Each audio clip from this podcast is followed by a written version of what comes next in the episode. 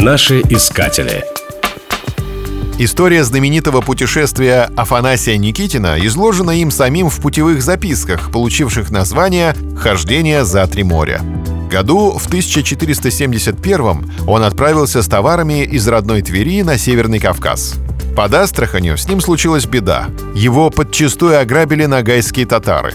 Чтобы не возвращаться домой неоплатным должником, Афанасий решил раздобыть деньжат в чужих краях – Пускаясь то в одно, то в другое коммерческое предприятие, он пробирался все дальше на юг, пока, наконец, не оказался в Индии, на два десятилетия раньше, чем туда добрались каравеллы Васко да Гамы. В представлении русских людей того времени Индия была блаженной страной, исполненной всякого богатства. Афанасий увидел совсем другую Индию, в которой, по его словам, простой люд нищ и гол, а бояре сильны и пышны.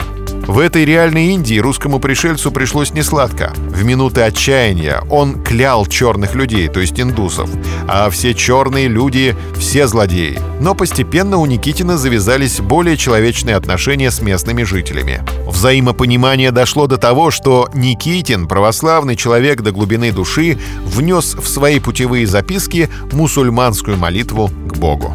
Тем не менее, торговые дела у него так и не заладились. Спустя 4 года Афанасий вернулся домой, имея в активе одни лишь дорожные впечатления. Утешение он нашел в писательстве. И, надо сказать, его литературный талант оказался больше коммерческого. Недаром хождение за три моря было включено в состав русских летописей.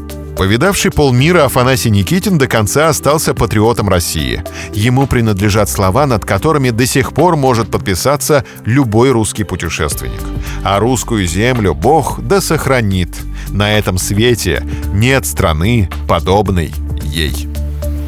Наши искатели.